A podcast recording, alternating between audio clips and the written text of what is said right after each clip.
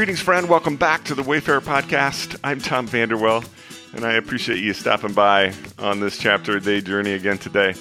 We are in Psalm one twelve, and I spotlighted verse one, which says, "Praise the Lord. Blessed are those who fear the Lord, who find great delight in his commands." Today's podcast is entitled, "The Person I Want to Be." I happen to be in the middle of a rather large project for a client. I've actually been very buried the last several days.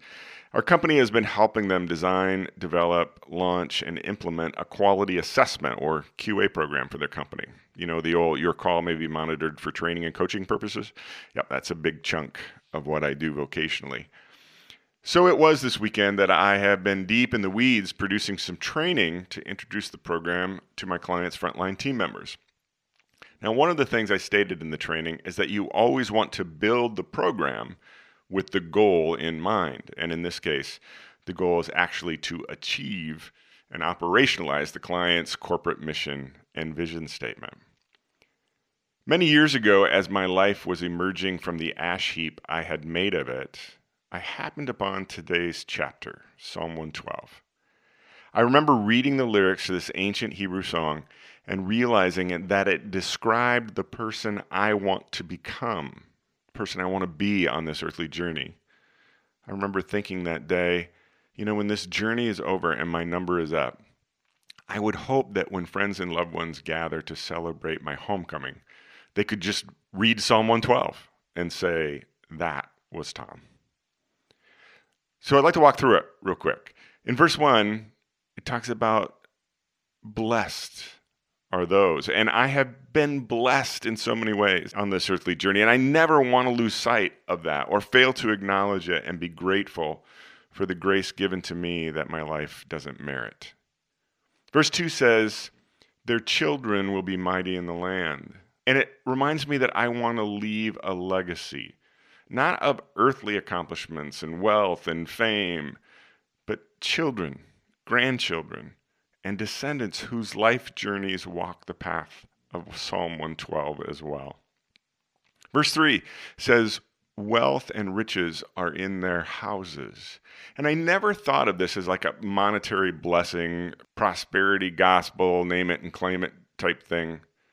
I thought of this as spiritual riches and wealth. Jesus said, "Don't seek treasure on earth where it can be stolen and decay and where you will leave it behind for all eternity. Seek eternal spiritual treasure that can't be stolen. It doesn't rot, and it will profit you through all eternity." And as a follower of Jesus, that's my goal.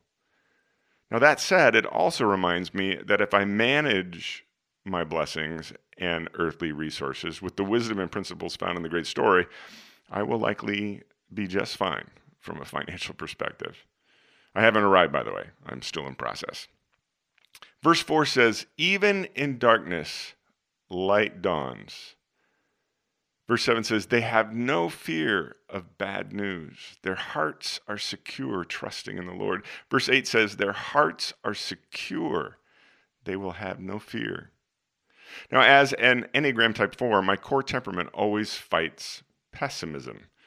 Ironic then that God led me into a career in which my monthly and annual income is an ever-changing sum and has never been a sure thing like those secured by a corporation or a government or a union, even though even that sense of security is ultimately an illusion. Recently, I told our daughter that I perpetually assume that I'm just one day away from living in a van down by the river.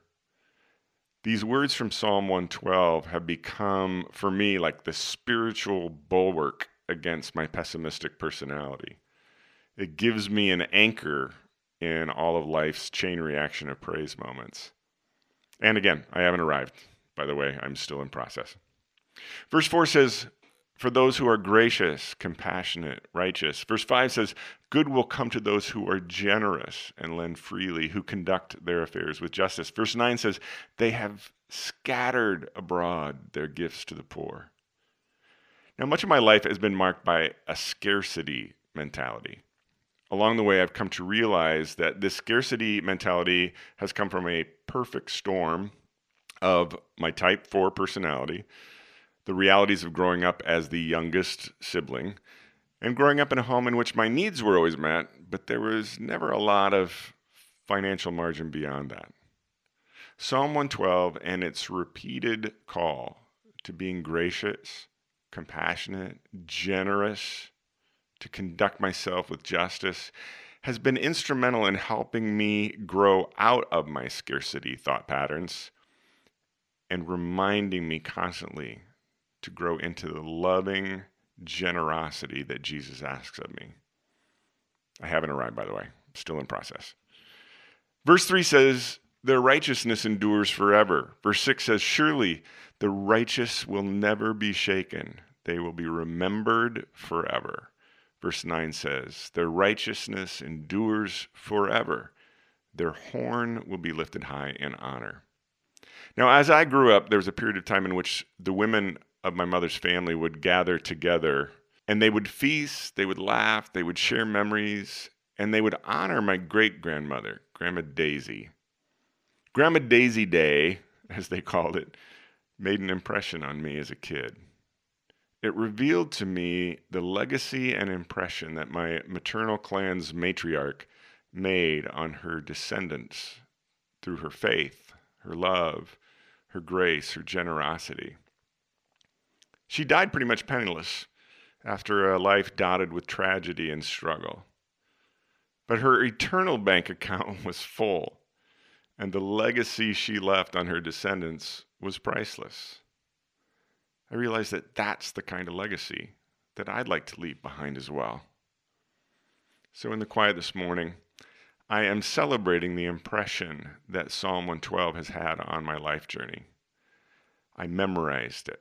I etched it in my soul. I have the song title inked on my right bicep, where it reminds me that my strength lies in becoming the person that Psalm one twelve describes. And that's a good thing to remember on this reset day that Monday is on a weekly basis as I'm heading back into life's fray. I hope you have a great week, my friend. We'll see you back here tomorrow.